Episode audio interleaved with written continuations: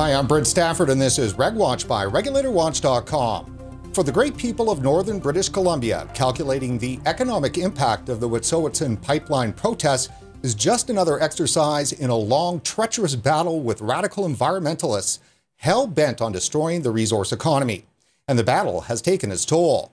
What the protesters want is to level, and not just level the playing field, but to level results.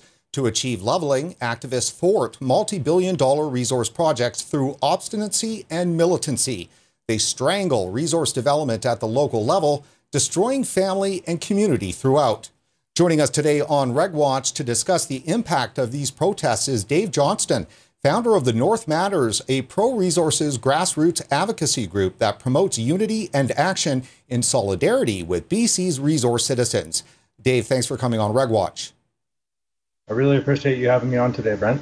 Well, we're speaking to you live from Kitimat in northern BC, which is certainly a part of the epicenter of all the resource troubles in the province. Our resource industries are under attack. We decided to start a volunteer group uh, because we heard there were a lot of uh, different issues going on with uh, LNG Canada in, in getting their project over the finish line.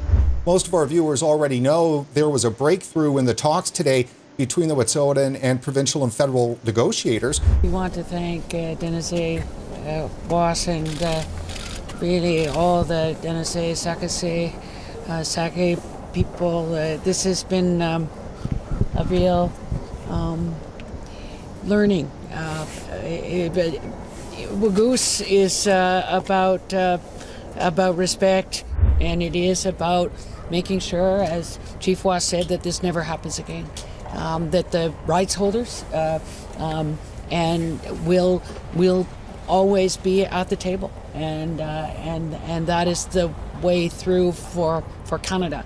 Um, if we continue to to move on what the Prime Minister has said on the recognition of rights, respect, cooperation, and partnership, and that's the way forward. The only conclusion I can draw from this, since we don't have information on the details of what this agreement entails and that it'll be discussed within the Wet'suwet'en Nation between the clans.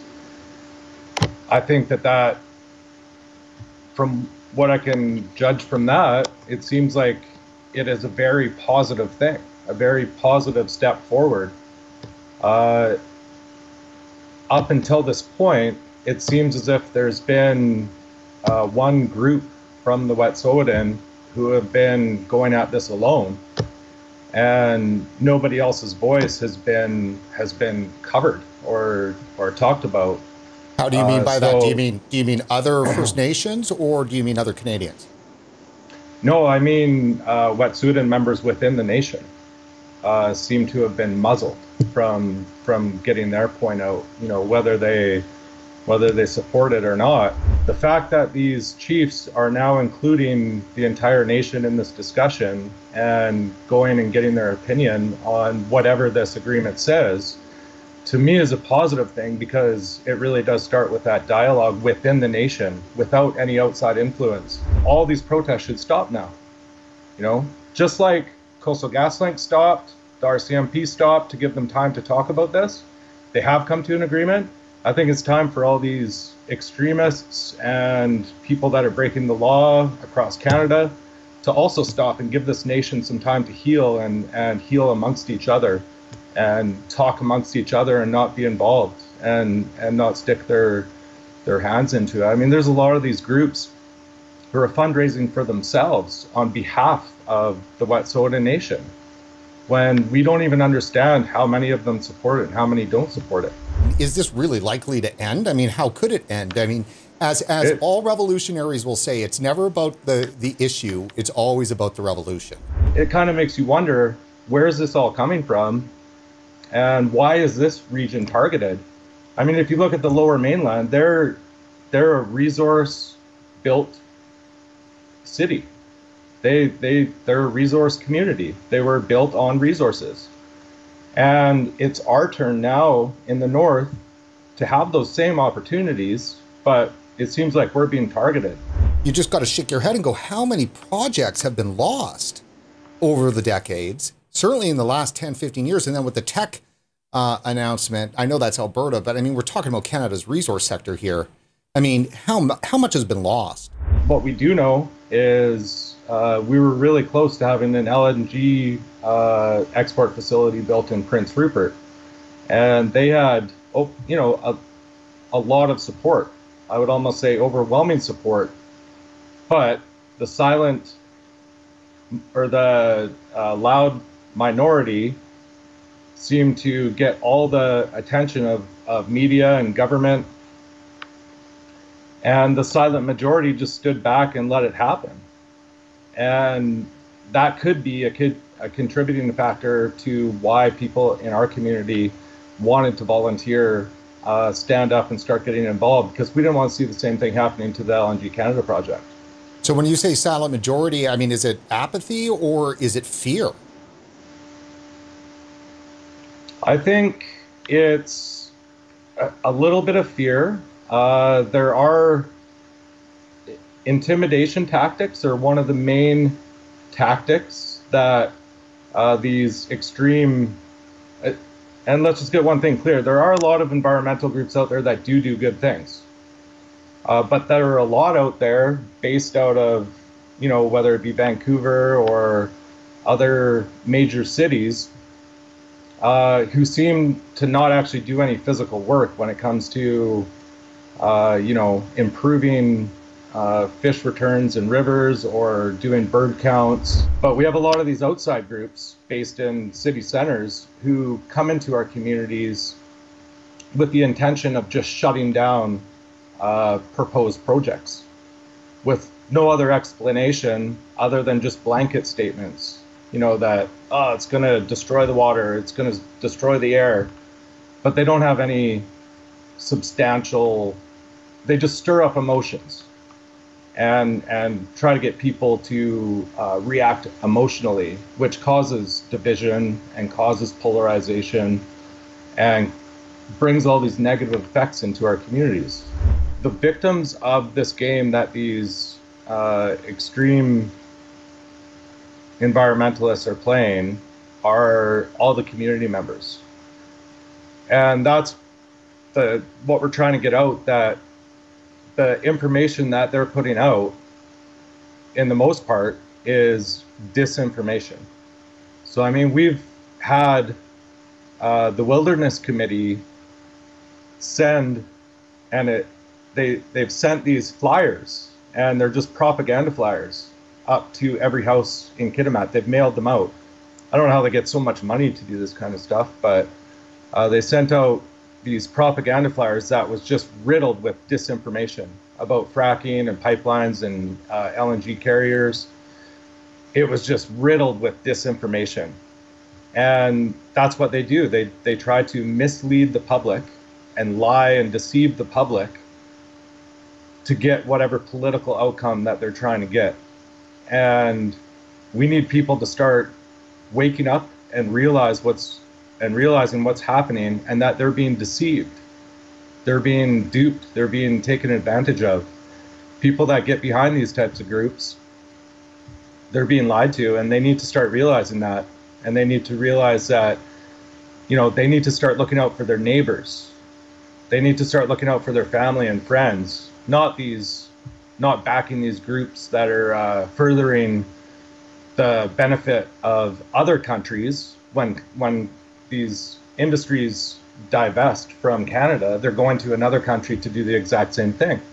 But in most cases, they're not doing it as well as we do, and they're not taking as good care of the environment as we do. That's kind of why we started the North Matters, is because we want to show people exactly how easy it is and what they can do to actually start standing up for the communities and uh, fighting back against these, I'll say, radicals that want to destroy our way of life.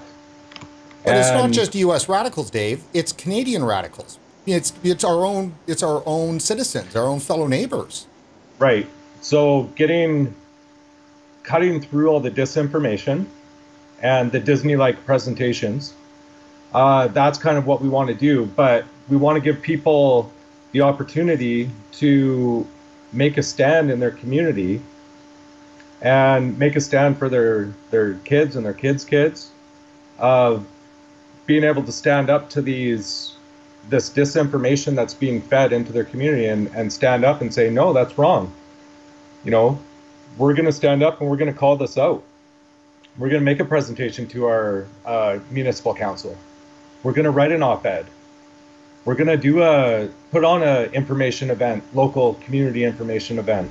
I mean, this thing is metastasized to just shutting down, you know, a, a, a run-of-river Dam or something like that. I mean, we're, mm-hmm. we're at the part here now where nobody could credibly say that you could build any project of scale in Canada.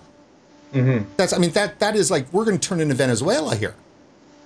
Yeah, or worse. And you know, I kind of I have to shake my head when I hear the the types of solutions uh, from these groups that are trying to shut everything down. You know that we need to uh, expand our tourism industry, and we can survive off tourism. Well, I would challenge you to show me one country in the world that relies solely on tourism that isn't a third world country. It moves from one campaign to another, and it's all the same groups involved. So if you look at uh, the Bill C 48, Bill C 69, mm-hmm. It was all these groups were focusing 100% attention on that. But at the same time, they're so advanced over the last 35 years in their strategy and ways to infiltrate into government and into uh, First Nations communities and hold them down in poverty and and uh, you know run with policies in government that hurt our communities. For the group of people who like to get all their you know buns in a knot over uh, foreign influence uh, in say the U.S. political election when they don't even live in the U.S uh, they should be really concerned about this kind of influence in Canada. And uh, because really they, they're taking the decision making ability away from Canadians by supporting this kind of misinformation, for the lack of a better word. Now that the hereditary chiefs are speaking with their community and trying to heal their community and give people in their community a voice that they haven't had for so long, and that's happening right now. If this other stuff continues, we understand that it's not about the hereditary chiefs. There's a bigger issue here. There's a bigger thing going on, and I guarantee you, all those groups who are involved in it, Sierra Club, Wilderness Committee, uh, West Coast Environmental Law, uh, Canadian Center for Policy Alternatives, you know, all these different groups who are involved in this right now and uh, weighing in and sticking their nose in and fundraising uh, for their own gain. Watch what happens when that campaign dies down watch where they all go because they'll all go to the next thing. And that's my prediction is it's the land use stuff in the interior. The North Matters is uh, nonpartisan and we try to stay away from uh, the politics of everything and focus on policy for our communities, what policies are, are going to best build up and help and uh, sustain our communities. But my own personal view is that there's been a complete uh, departure from leadership in our country. I, you're just not seeing any kind of leadership. You know, lawlessness and you know a small handful of people seems to be running the country right now. And what about the uh, you know issue with RCMP getting forced you know out of the lands as a part of the bargaining ch- tactics? Well, that's scary too. You know, we're a country of the rule of law, and the BC Su- Supreme Court um, served an injunction and uh, for this company that has crossed all its T's and dotted all its I's and had support of all 20 First Nations, all municipal elected officials, all provincial elected officials, all federal elected officials. It had support from everyone that represents the nation. And it seems, you know, a few a few people who oppose it are now the talk of every single uh, local, provincial, federal uh, media outlet.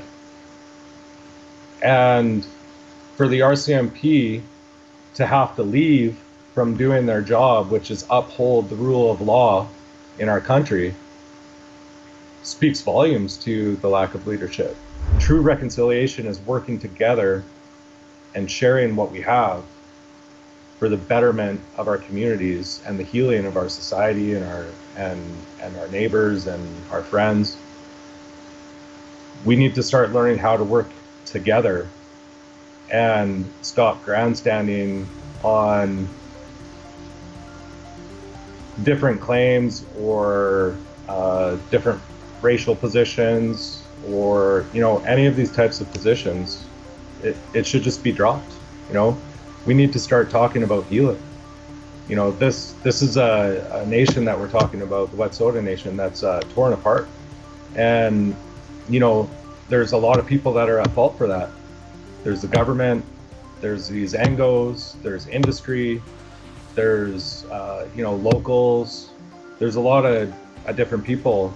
But what needs to happen for true reconciliation to, to start happening is the conversation needs to change